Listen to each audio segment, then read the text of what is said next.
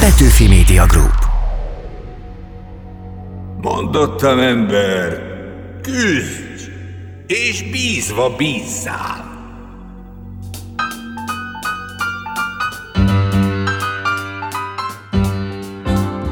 Egy gyenge férfi. Egy engedetlen asszony. És a teremtett világ darabokra hull. Végigutaznak a történelmen, utánuk az özönvíz, idegenvezetőjük, maga a sátán. A nagy kérdés pedig válaszra vár. Mi lesz velünk emberek? Madács Imre, az ember tragédiája. Nemzeti drámánk, színről színre. Szavam van hozzád is, maradj tehát.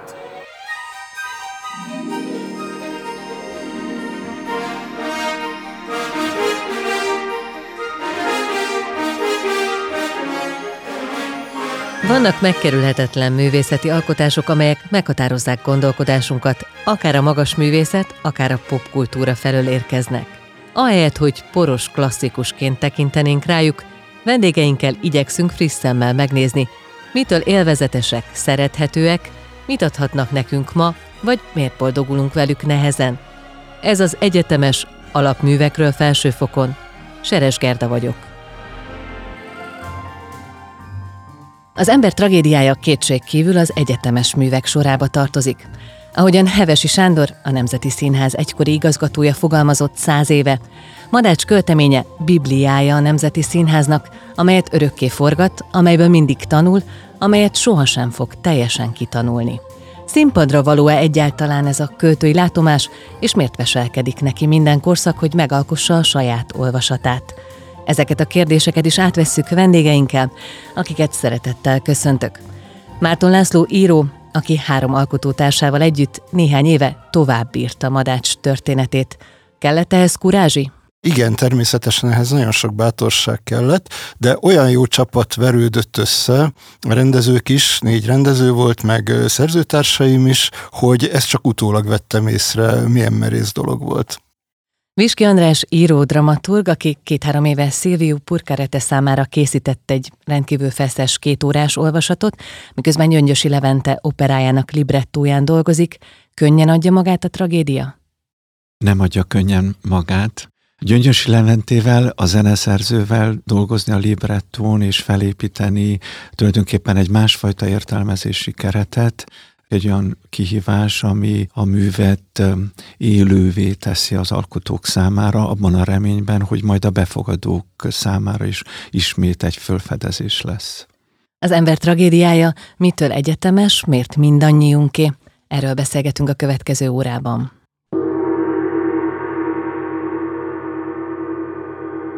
Lucifer azt mondja a mű végén, Ébredj hát Ádám, álmod véget ért. Szikora János mesélte egy interjúban, aki a 2002-es Nemzeti Színházas bemutatót rendezte, hogy a Lucifert játszó Alföldi Róbert azzal ugratta, hogy így adnak majd fel az előadásra kivezényelt középiskolások is szunyókálásukból. Érthetővé, élhetővé lehetett tenni ezt a művet a középiskolások a fiatalok számára. Ez értelmezés kérdése. Arról van szó, hogy Madács művében rengeteg sok radikális, igen merész gondolat nyeri el a színpadi formáját. Amennyiben egy tanár erre felfigyel, és ezt megmutatja, és a nyelvi avulékonyságon túl megmutatja azt, ami nem avul el. Mert hát Madács a 19. század jellegzetes költői nyelvét használta, amit meg kell szeretni és meg kell szokni. De ha jól értem, ez már 1860-ban sem élő nyelv volt. Igen, csak akkor magától értetődött, hogy a költészet nyelve nem igazán élő nyelv. Ez Petőfi Sándor, a Madáccsal egyívású nagy költő egy kicsit lazította, de ha Vörös Marti és Berzsenyi felől nézzük, akkor ez magától értetődött, hogy ezt a hagyományt folytatja Madács Imre az ő költői nyelvében.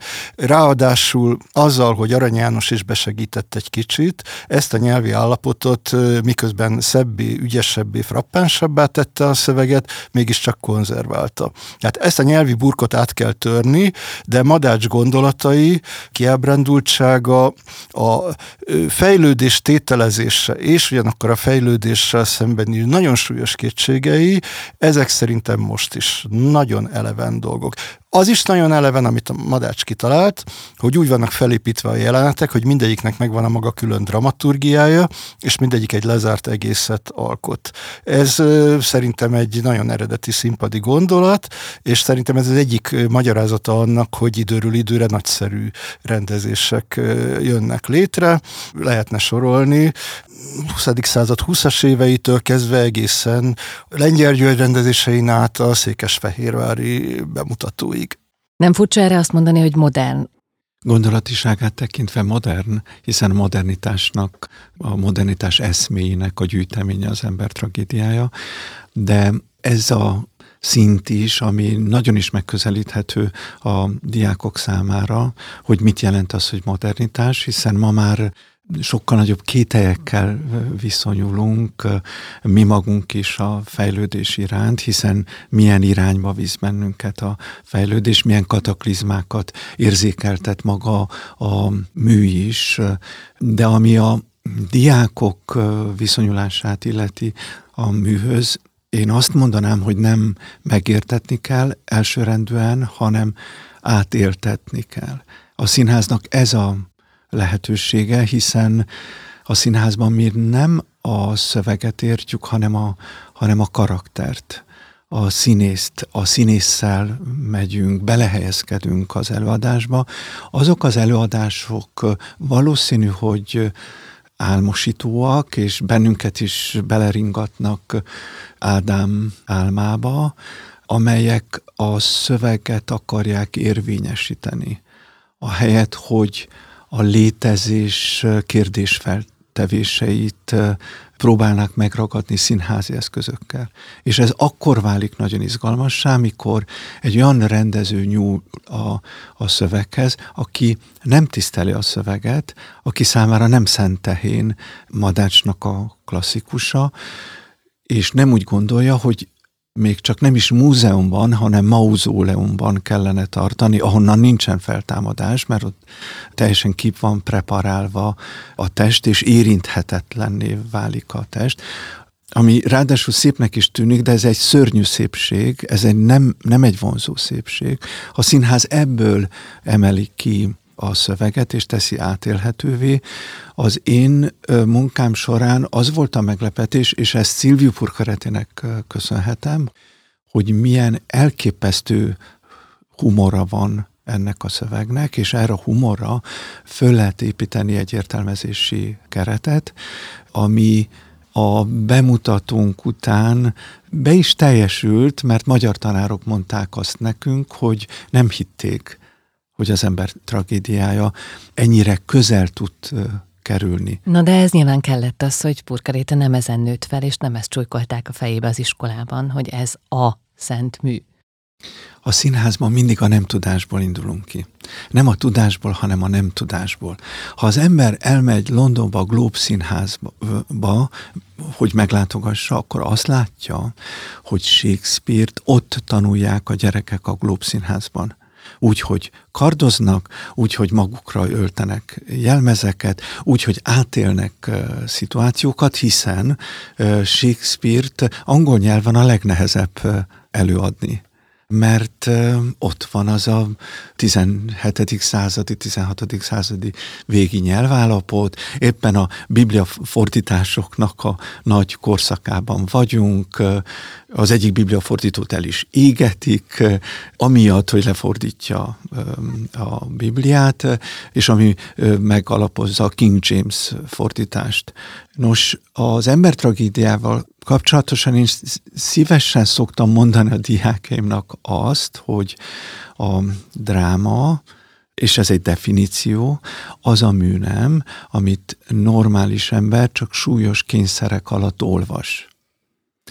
De nem is ezért jönnek létre ezek a művek. Arany János neve hangzott itt el. Arany János olvasta fel először ezt a művet felolvasásként hallották azok a kisvaludi társaságban. Tehát az Ö, már egy előadás. Az egy már egy performatív ja. tett volt. Arany János nagyon sokat Ez tett felolvasó azért. színház. Ma felolvasó színháznak hívjuk. Arany János nagyon sokat tett azért, hogy ez a mű befogadható legyen a saját kortársai számára is, akkor mi most miről beszélünk a 21. században? Arra János, ezt Márton Lászlótól is kérdezem, az első dramaturként is fölfogható a magyar színházi kultúrában? Hiszen ahogyan ezzel a szöveggel bánt, tulajdonképpen az előadhatóságát segítette meg. Én ezt a címet megszavazom neki, a Madács művét pedig az első jelentős magyar disztópiaként is benevezném a dobogóra. Színpadra kívánkozik, színpadra lehet vinni, mert hogy egyébként meg a megvalósítás állandó korlátokba ütközik. Tökéletesen egyetértek azzal, amit az előbb Viski András mondott. A Madács értelmezéseket, Madács irodalomtörténeti pozícióját minden egyes színpadi megvalósítás megerősíti, továbbárnyalja és gazdagítja, és semmi el nem mutat arra, hogy le fog kerülni a színpadról, vagy hogy avulékonyá válik. Éppen azért, mert én ezt maga írói szemszögéből mondom, a szövegről kicsit másképpen gondolkodom, mint András, de abban egyetértünk, hogy, hogy a szövegnek fogódzót kell adnia a rendezőnek is, meg a színésznek is, és a Madács szövege tele van ilyen fogódzókkal. Akkor is, ha elsőre nem vesszük észre, de a rendezőnek az a dolga, hogy észrevegye és megmutassa a színésznek. És ebben neki úgy látszik, hogy volt érzéke. Ő maga se hitte egyébként, nagyon csodálkozott, hogy egy ilyen mű kikerült a keze alól, mert ez amúgy nem volt jellemző rá. Rövid életében csupa másmilyen művet írt. Ha csak azokat írta volna meg, akkor most nem foglalkoznánk vele, mert akkor már elfelejtődött volna. Tragédiában összejött neki valami, és ebből is látszik, hogy a remek mű alkotásához szerencse is kell, nem elég a tehetség, meg a felkészültség, meg az elszántság. Mint drámaíró vetted a lelkedre, amit András mondott, hogy a szöveg az nem elsődleges a színpadon? Nem vettem a lelkemre, csak nyilván az író az mindig azt csinálja, hogy előállít egy szöveget. Utóbb kell rájönni, hogy akkor jár jól, hogyha a szövegét nem tisztelik jobban a kelleténél. De ez egy folyamat, ez egy tanulási folyamat az író számára, ahogy az is, hogy például a próbákon nem illik a rendező elé ülni, hanem mögé kell ülni és még egy csomó minden, és ez is a szöveggel Jobban lehet sutyorogni a fülébe, vagy félhangosan megjegyzéseket tenni. Az sem illik, akkor illik megszólalni, hogyha kérdést intéznek a szerzőhöz, és lehetőleg a rendező intéz kérdést a szerzőhöz, nem pedig más. Vagy ha a színész kérdez, és akkor a rendező engedélyt ad a válaszra, akkor van rendben a dolog. A rendezők rémálma az, hogyha egy szerző ott mászkál, holtsápat arccal, és belebeszél a előadás menetébe, és látszik, hogy nem bízik rendezőben, meg a színészekben. Most Madács nem próbálhatta ki magát ebben a tekintetben, mert nem érte meg műve ős bemutatóját, és ez is egy hagyomány egyébként a magyar irodalomban, hogy vannak nagy drámaírói tehetségek, akik vagy meghalnak, mielőtt bemutatják főművüket, ez a Bánkbán óta így van, vagy pedig nagyon idősek már, mire eljutnak odáig, ez, ez volt mondjuk Füst Milánnal és Vörös Sándorral. És Madács is ebbe a sorba illeszkedik, de ezt már szinte el is felejthetjük, mert inkább az az érzésünk, hogy itt van valahogyan közöttünk a maga kis és sápadt és szívbajról tanúskodó, de boldogságban fürdőző arcával. Azt mondjuk örökérvényű, de mennyire szüremlik be az adott történelmi korszak, ami egy forradalom leverése utáni időszak, egy kiegyezés előtti környéki időszak? Mindenképpen ez a fajta szkepszis, vagy a verességnek ez a tudata áthatja a történelem szemléletét a műnek, de a műnek a történelem szemlélete elképesztően izgalmas, hiszen uh, tulajdonképpen mi hogy is lépünk bele a történelemnek a jelen idejébe, akkor, amikor egy dupla álomdramaturgiával van dolgunk. Van az álomnak egy nagy kerete, az Ádámnak az álma, és van az álomnak egy kis kerete, a Kepler Ádámnak az álma. Francia... Tehát ezt például kivetted a purkeretében, nem? Tehát ott nem volt ez a Kepler Prága. Magát az álmot nem vettem ki. mert a forradalom benne volt. A forradalom benne volt, azért megálmodja a francia forradalmat. Ez egy nagy és izgalmas küzdelem volt egyébként, de minthogy párhuzamosan dolgoztam a librettón is Gyöngyösi Leventével, Gyöngyösi Levente megrendelte a magyar szint is az ember tragédiájában, ami egy nagyon izgalmas kihívás, hogy mi lehetne Mert mint hogy belekerült egy hogy, hogy, hogy magyar kerüljön szín? bele egy magyar szín De is. mai, vagy akkori, vagy mi? Mm, Mi úgy döntöttünk végül is, hogy Petőfi lesz a magyar szín. És a szabadság eszméje.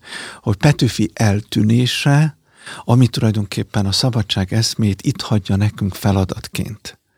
Azáltal, hogy eltűnik, nem tud bálványképé válni, nem tud mumifikálódni tulajdonképpen, hanem visszamarad a szabadság velünk, és egy elsírathatatlan ö, költővel van dolgunk, aki nem is akarja, hogy elsírassuk, hanem azt üzeni nekünk, hogy foglalkozzatok magatokkal, és foglalkozzatok a saját szabadságotok folyamatos mm, törékenységével, és ez egy gyönyörű feladat, ez került bele számunkra a librettóba, ami most uh, tulajdonképpen a, a komponálás uh, fázisába lépett már. Uh, még egy pillanatig visszatérnék ez a szöveg és rendezős színház képhez, mert amit um, hallottunk korábban, az bizony egy nagyon hierarchikus színházképet mutat, és ez a magyar színháznak a nagyon is pontos leírása. De pontosan ez a hierarchikus színházkép, az a tény, hogy valaki rendelkezik a jelentések felett, akadályoz meg bennünket abban, hogy az ember tragédiája egy mai mű legyen a mi számunkra. Gondoljuk csak meg, hogy akkor, amikor az ember tragédiáját megírja Madács, ő a londoni színnek a kortársa. Ugye? A londoni szín pedig egy haláltánc.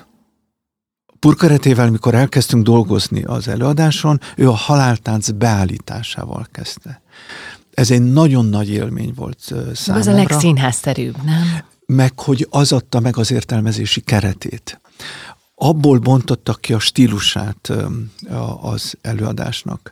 És ez egy nagyon erős javaslat. Én azt hiszem, hogy ha megfordítjuk ezt a színházi munkát, ha megfordítanánk ezt a színházi munkát, akkor a hierarchiák is eltűnnének. Mit értek a megfordítás alatt? Ha az volna az alapvető kérdés, hogy hol élünk, kik vagyunk, mi az alapvető problémánk ma, és ebből jutna eszünkbe az, az hogy előadjuk az ember tragédiáját, és nem abból, hogy elő kell adnunk az ember tragédiáját, tehát értelmeznünk kell, jutni kell valamire, és akkor örülünk, hogy ott van egy rendező, aki megvált bennünket a gondolkodás kényszere alól, a gondolkodás feladata alól, mert ő majd minden balhét elvisz.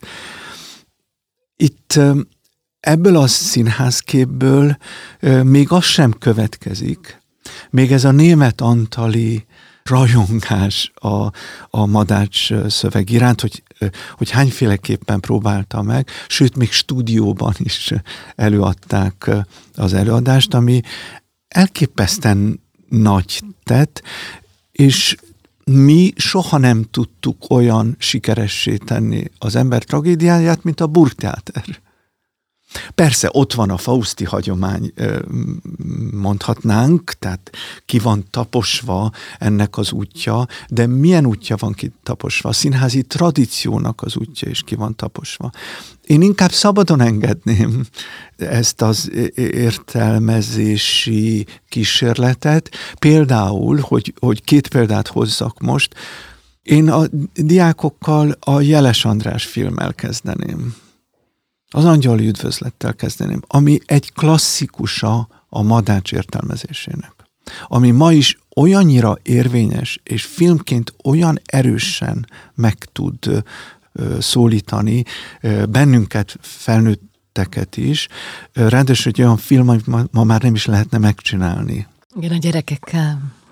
Tehát máshonnan indulnék el.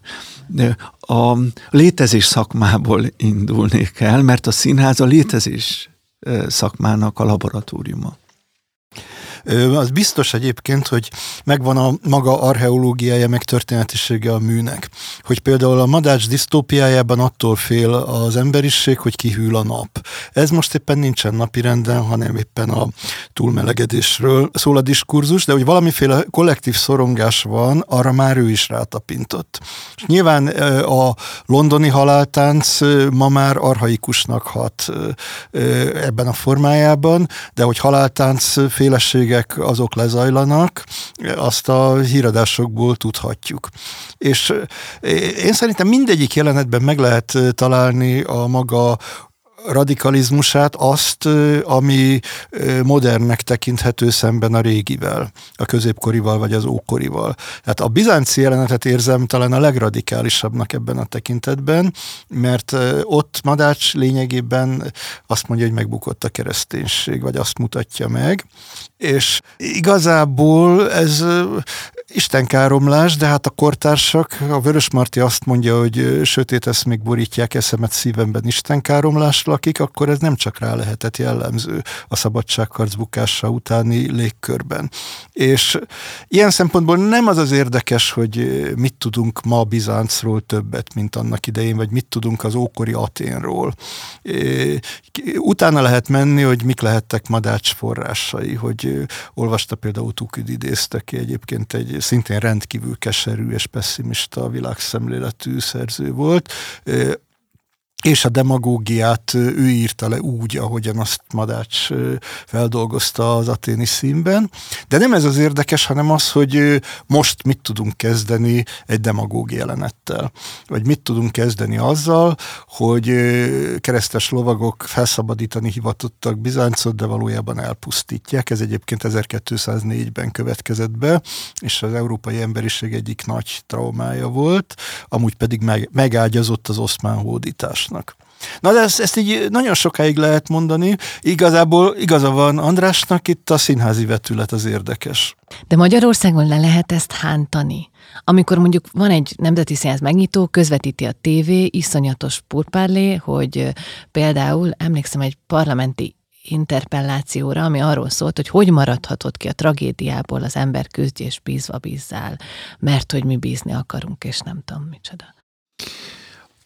Ott van a római szín, a pestis szín. A járvány, mint, mint világparadigma. Hogy le lehet-e bontani, csak lebontani szabad. Egy alkotói magatartás csak szabad lehet. Amint megjelenik a megfelelés bárminek, belefutunk az unalomba, attól tartok. Én azt hiszem, hogy egy olvasatot, egy előadást nem az elhatározások érvényesítenek és legitimálnak, hanem az a nézői önfelismerés, vagy az a nézői boldogság, hogy ez a mű valóságos, és ez a mű valóságosan megszólít bennünket. És ez a mű nagyon is itt van, nagyon nehéz kérdés ma Madácsnak ezt a súlyos depresszióját megragadni a bizánci színbe. Az egyetlen szín, ahol Éva nem okoz fordulatot. Minden másban tulajdonképpen ő az, aki kiragadja ebből az intellektuális szkepszisből, depresszióból, depresszió. Mennyire mai betegség ez, és mennyire mai szó ez. A, a bizánci szín ö, tulajdonképpen azzal a radikalitással szembesít bennünket, hogy dolgokat nem szabad elhallgatnunk. Egy olyan katolikus madács csinálja meg a bizánci szint, írja meg a ö, bizánci szint, ö, aki elgondolkodtat bennünket a felől, hogy mi az, ami mondjuk egy hitvilágban tehetetlenül működik. Mi a kapcsolat a, az intézményesült vallásosság és a, személyesen vagy kisközösségekben megélt hit között. Vajon az államegyház kora nem a múltéje? Biztos, hogy valamilyen értelemben a múlt, én nekem ez meggyőződésem, de látjuk, hogy tehetetlenül hogyan működik tovább minden. Tehát a kérdés feltevései, ha most színről színre öm, mennénk, vagy egyáltalán a tudománynak a kérdése, akkor, amikor öm, a tudomány egy ilyen kisebbségi szerepet tölt be a a mi kultúránkban, hiszen az álhírek sokkal erősebbek tudnak lenni, mint a leellenőrizhető tudományos kijelentések. Vagy hogyan függ össze, és most visszatérek egy kicsit a járványhoz, a pestis színhez, a római színhez, hogyan függ össze az élvezeti kultúra a pestissel, a járványjal, mert mintha összefüggne, nem? Mint, Már hogyha... Bokacsónál is tapasztalhattuk, és gondolhatott erre Madács is. Gondolhatott erre Madás, de mi mindenképpen erre gondolunk, hogy például túl közel kerültünk az állatokhoz, az állatok túl közel kerültek hozzánk. A természet intimitása megszűnőben van. Amint megszűnik a természet intimitása, az ember is feladja a saját intimitását. Keresztény mű a tragédia? Egy keresztény közegben létrejött mű. Nagyon óvatosan kell erre válaszolnom, mert egyáltalán mitől válik egy irodalmi alkotás keresztényé. Ezt fel kell vetni. Nyilván egy középkori himnuszköltészet ilyen szempontból nem Evidensen. probléma, de eleve már az kérdés, hogy a középkori misztériumjátékok is keresztények-e, vagy esetleg a keresztény máz alatt más irányba hatnak. Ugyanakkor feltűnő, hogy hogy Madács egyetlen olyan jelenetet sem alkotott, ami az antik keresztény hagyományon kívül esett volna. Tehát nincs jelenet a pogány indiánok között, vagy sorolhatnám még, vagy Kínában játszódó jelenete sincs. Ez egy külön kérdés, hogy magyar jelenete miért nincs neki, de ezt a szabadságharc utáni szituációval lehet leginkább magyarázni. Ebben az értelemben én azt tudom mondani, mint kereszténységen kívülálló személy, hogy Madács a kereszténység kérdéseivel szembesül, de nem biztos, hogy katekizmusba illő válaszokat ad rá.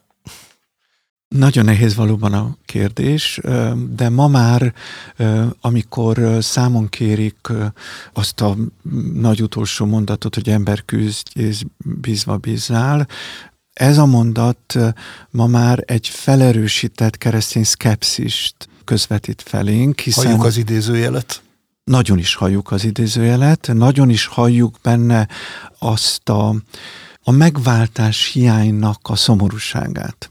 Hiszen a, az ember tragédiájának az egésze azáltal, hogy a tömeg egyén feletti hatalmát valahogy mindig győzelemre viszi, a végkicsengéssel azt mondja, hogy én ennél többet nem tudok mondani, egy falvédő szöveget mondok itt. Ez nem egy patetikus nagy mondat, hiszen ezt a mondatot ma már úgy fordítanánk le, hogy te ember, legyél rabszolgája a saját korodnak, és lesz, ami lesz.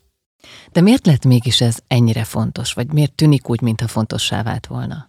Kezdetben jól hangzott. Ez egy félreértés. Szerintem ez ma, mai nyelvre úgy lehet lefordítani a mondottam ember küzdés bízva bízát, hogy tessék tovább menni, nincs itt semmi látnivaló. Ez körülbelül azt jelenti.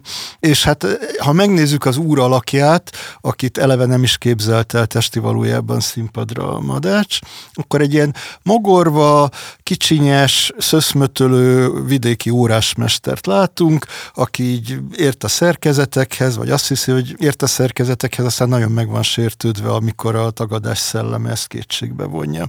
De igazán teológiai értelemben előremutatót nem tud mondani, vagy nem tudja megszabadítani az embert a kétségeitől, mert ez a felszólítás, ez körülbelül olyan demagógia, mint hogyha a remény színházat kérnénk számon. Vagyis egy színházon kívüli szempont, és ezért az emberi létezés keretfeltételein is igazából kívül esik. Tehát tehát az, hogy az álom az emberi létezés hanyatlásához vezet, itt nem csak az a baj, hogy kihűl a nap, meg hogy kevés a fóka, hanem az is, hogy az emberiség céljai hanyatlanak, és már a falanszter jelenetben is Ez persze megint egy archeológiát kíván ö, olvasói szempontból, hiszen hát a korabeli utópikus szocializmus borzasztotta el Madácsot, most meg már azóta sokkal borzasztóbb ideológiák is vannak. De az ideológiától való elborzadás ténye nem változott, és ez egy viszonylag új dolog volt. Szerintem ez a francia forradalom óta van jelen a köztudatban, és hát a 19. században próbálták az első drámaírók ezt valahogyan feldolgozni, gondoljunk a Büchnernek a Danton halálat című színművére, ami ilyen szempontból egyik előzménye, sokkal inkább előzménye szerintem a tragédiának, mint a Faust, aminek egészen más a telosza, különösen a második résznek. De az, hogy, hogy van egy vonzó ideológia, és annak rettenetes következményei vannak, ez ilyen szempontból egy nagyon modern felismerés, és ennek az érvénye megint csak nem változott. Ezért lett Büchnert is újra meg újra színre vinni. Van még valami, amit az utolsó mondat ma szkeptikusnak hangzó értelme mellé tennék, ez pedig az, hogy Madács mégsem kerüli el a megváltás gondolatának a fölvetését, miközben ugye egy szkeptikus mondat, vagy legalábbis ma így halljuk, hangzik el a darabnak a legvégén, egy kiüresedett reményre való felszólítás van a darab legvégén. Ez pedig úgy nevezzük teológiai értelemben, hogy, hogy az ős evangélium. Micsoda az ősevangélium, a kiüzetéskor elhangzik az a profécia, hogy az asszony megszüli tulajdonképpen a, a mesiást, és a lábával a kígyó fejére tapos. Itt tulajdonképpen a kígyó fejére való taposásnak a karaktere Éva, és amikor az ember tragédiáját ma olvassuk, azon nagyon izgalmas kihívás benne, hogy Évának a súlya és a szerepe teljesen megváltozik a darab értelmezése folyamán, ugyanis azt látjuk, hogy Éva körül fordulnak a színek, másfelől meg... Közben rémületes jellemzést ad az összes férfi Éváról helyenként. Ez benne van a, a, a kornak a nyelvezetében, de ha összevetjük a kornak ezzel a dívónő képével, még mindig nagyot elmozdul a, a saját korától a madács darab. Akkor, amikor színe állítjuk egyébként ezeket a nőgyűlölő szövegeket, szépen ki lehet hagyni belőle, és meg lehet hagyni azt az évát, aki a forduló pontja a legtöbb színnek. Nagyon fontos azt is látni, hogy az ember tragédiájában egy kicsi, tehetségtelen ördög szerepel, aki Éva közelében súlyos erekció problémákkal küzdik folyamatosan. Ugye a színpadon nem szellemek játszák ezeket a szerepeket, hanem férfi színészek és női színészek.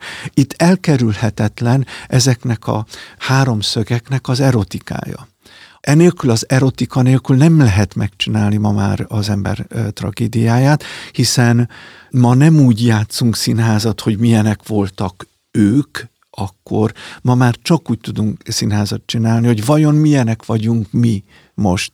A kicsi ördögnek a kérdése, ez a plátea ördög, aki léptenyomon megsértődik, az alábbszállítja ennek a mechanicista világképnek az érvényét, és máshova helyezi el Istennek a személyét is, megjelenik benne az emberi érzelemnek a fontossága, az egymásra való tekintésnek, az egymás érintésének társadalmainkban nagyon is hiányzó karaktere. De ha Lucifer ilyen kicsi, nyomorúságos, kistélő, az úrról Márton László hasonlókat mondott talán kevésbé szélsőséges megfogalmazásban, akkor mi a tétje az egésznek? A tétje a darab emberségéből van. A történelem a tétje. A tétje számomra az egésznek az, hogy mit gondolunk a történelemről, de a történelemről nem mint múltról mit gondolunk, hanem hogy mi milyen szereplője vagyunk ennek a történelemnek.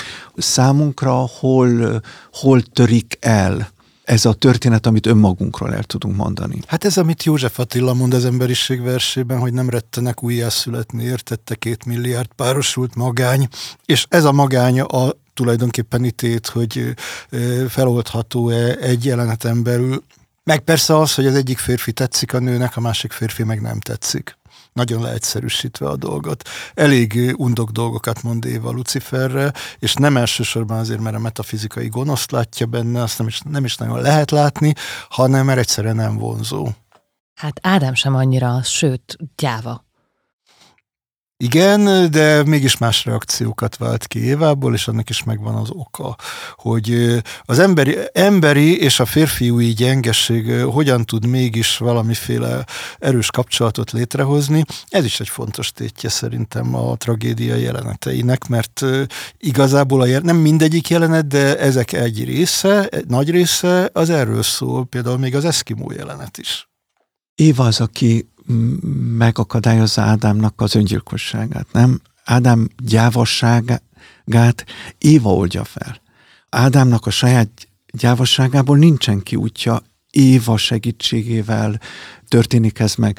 Arról meg általában megszoktunk feledkezni, és hogyha megnézzük az előadásokat, izgalmas ezt látni, hogy tulajdonképpen az, amit mi látunk a, a színpadon, az egy álom, tehát az egy álom laboratórium. Erre folyamatosan figyelmeztetni kellene a nézőt. Tulajdonképpen itt előre van jelezve egy brekti technika, ebben a dramaturgiában. Állandóan figyelmeztetni kellene a nézőt. Tehát kilépni, visszalépni? Igen, hogy ez egy álom.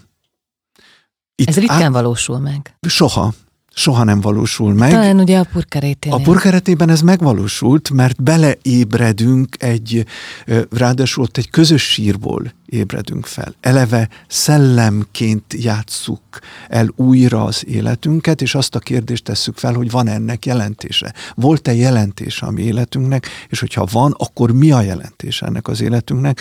Purkerete belehelyezi a 20. századi nagy, nagy, nagy szörnyűségeit ebben a nyitóképben, és végig, ahogy megjelennek előttünk ezek a színészek. Tehát, hogy melyik a valóságos Éva? Az az Éva, aki bejön, és azt mondja, hogy Ádám, szedjük össze magunkat. Terhes vagyok. Egy egészen más világ nyílik meg előtt. Az, az emberiség történetének az első terhessége. Mi meg úgy tekintünk rá, mint hogyha semmi sem történt volna. Ez egy nagy terhesség. Ez egy értelmezésre szoruló terhesség. Mi ezt a terhességet általában biológiai tényként kezeljük az értelmezéseink során. Erről szó sincsen. Arról van szó, hogy folytatás van. És a bízva bízzál ige is ezáltal kaphat némi súlyt.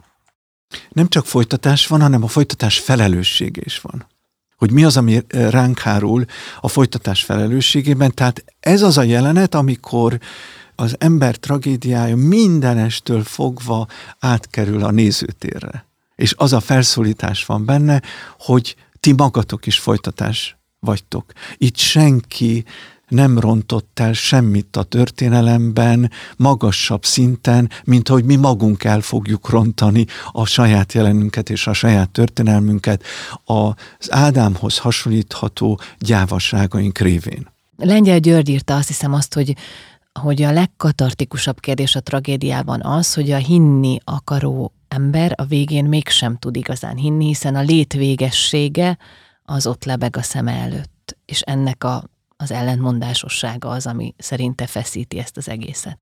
Most szerintem, hogyha egy emberiség dráma pozitív végkicsengéssel küldi el a nézőket, akkor nem sikerült igazán jól. És ha azt akarjuk, hogy valamiféle katarzis következzék be, szerintem pedig ezt jó dolog akarnunk, akkor a kétségekkel, sőt a kétségbeeséssel is szembesíteni kell a nézőt.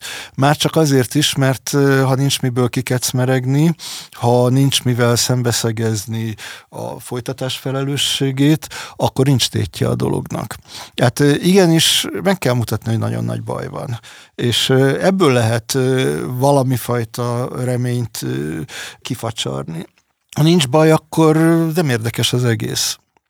Tehát az, hogy az emberiség a szakadék szélén áll, már pedig az a drámai szituáció, lépünk-e előre egyet, vagy kettőt hátra, de az se jó, vagy azt mondja a pessimista, hogy ennél rosszabb már nem lehet, és azt mondja az optimista, hogy semmi sem lehetetlen, akkor kezdődik valami színházilag érdekes dolog. De Purkaréténél azért nem volt ez ilyen teljesen egyértelmű. Ott a végén volt egy összekapaszkodás, egy közös, tehát ott az nem volt azért ilyen egyértelműen depresszív, vagy hogy mondjam. Sőt, egyáltalán nem volt depresszív, azért, mert az igazságbeszéd az nem depresszív. Az igazságbeszéd az fölemel bennünket. Tehát ez a boldog vég, meg szomorú vég szembeállítása, ez idegen a színháztól. A görög tragédia az szomorú végű, de boldog. Tehát eufórikus teljesen. De szerintem még a Beckett drámái sem depresszívek. Pontosan nem viccesek igazából. Nagyon is viccesek. Ott bohócok játszanak nekünk egy laboratóriumban, eljátszák a saját uh, hiányos uh, életünket. A purkerete féle értelmezési attitűdben mindig egy gyermeket lehet látni a játék mindig nagyon erőteljesen jelen van. A színház az játék. A létezés dolgaival játszunk, mert ott játszhatunk vele, és ott mélyebben beletekinthetünk ezekbe a kérdésfeltevésekbe. Hogy hozzak egy példát. Ő a falanszter jelenetet a molekuláris gasztronómia nézőpontjából értelmezi, egy elképesztő konyha, ahol az asztal magától jár, és a múzeum, amit bemutat, mármint az emberiség múzeuma, amit ott bemutatnak, az tulajdonképpen a gasztronómia nagy vívmányai. És ez szélsőségesen ironikus, megint csak visszatérek a pleasure culture idejében, az élvezeti kultúra idejében, hogy, hogy nagyszerű ez a molekuláris hogy mi a hogy mi is ez a vegykonyha, ez elképesztően izgalmas kérdés, de, de közben minden pusztul a környezetünkbe, és ma már egyébként lassan az élelmiszereket sem tudják megvenni embertársainknak a milliói. A napi élelmiszereket nem tudják megvenni. Tehát benne mindig van egy ilyen megbocsátó irónia, vagy egy ilyen megbocsátó kritika. A színházban az éles kritika mindig megbocsátó is, és elfogadó is, azért, mert önmagunkról van szó, és azon dolgozunk a színházban, hogy tulajdonképpen ezt az önelfogadást, ezt a felelősségteljes önelfogadást műveljük. Előszeretettel állítják párhuzamba a Fausta, sőt olyanokat is szoktak mondani, hogy a Faustnak egy magyar változata, Márton László, aki újrafordította Göte művét. Mit gondol erről? Nyilván hatott valamilyen módon Göte műve madácsra. Ez feltételezhető. Akkor tájt jelent meg magyarul, de ismerhette? Miután olvasott németül, és olvasta a német klasszikusokat, ellentétben Petőfűvel, aki saját bevallása szerint nem olvasta, Madács valószínűleg igen.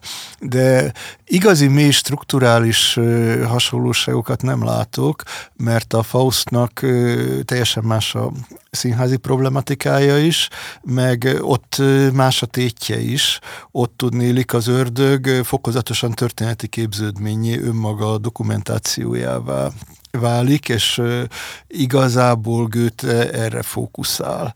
Annyi közös van, mind a kettő tekinthető emberiség drámának, és mind a kettőben valamilyen módon a régi és az új szembe kerül, és a reformációt mind a kettő kihagyja. Tehát, hogy az ember tragédiájában van ugyan Luther, de csak egy villanásnyira a falanszter jelenetben, a Goethe pedig még az ősfauszban felelhető nyomokat is nagyon gondosan kigyomlálja, mert akkor szétdarabolódott volna az ő eredeti nagy koncepciója.